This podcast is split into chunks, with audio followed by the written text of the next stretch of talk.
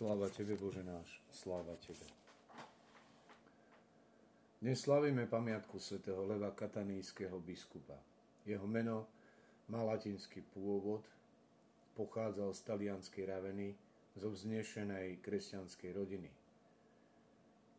V rodnom meste sa stal kňazom a neskôr bol menovaný za biskupa v meste Katany na Sicílii pod sopkou Etna.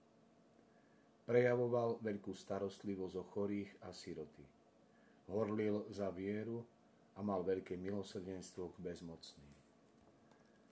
Raz sa v jeho meste objavil čarodejník Heliodor, ktorý zvádzal ľudí rôznymi kúzlami a rozvracal mládež. Dokonca raz vošiel aj do chrámu a tam sa predvádzal. Svetý Lev prišiel k nemu a podľa tradície opísanej v jeho životopise zviazal ho svojim omoforom, znakom biskupskej moci a vyviedol ho na meskú tržnicu.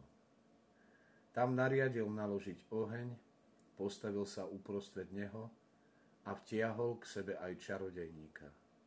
Ten celý zhorel, lev však ostal živý a nedotknutý. Všetci prítomní, čo to videli a začali veriť Heliodorovi, ostali zahambení.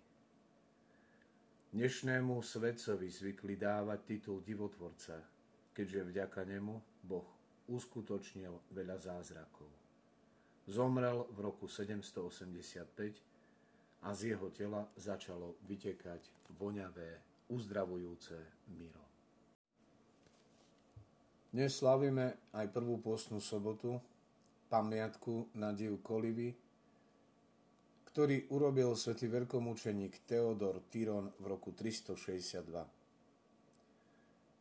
Rímským cisárom bol vtedy Julián Apostata, odpadlík od Kristovej viery, ktorý sa zriekol kresťanstva. Vedel, že krvavým prenasledovaním kresťanstva nedosiahne svoj cieľ a tak prvý týždeň Veľkého pôstu, keď kresťania držia prísny pôst, v meste Carihrad dnešnom Istambule nariadil poškvrniť všetky potraviny krvou pohanských zvierat.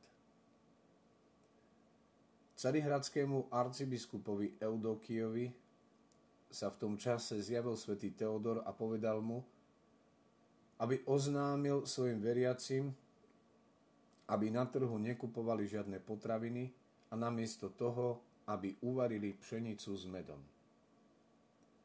Aj my na pamiatku tohto divu požehnávame kolivu v našich chrámoch.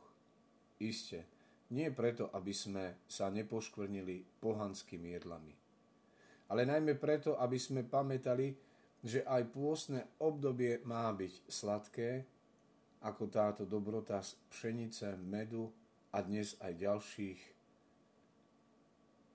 semien a sušených ovocných plodov. Mm-hmm.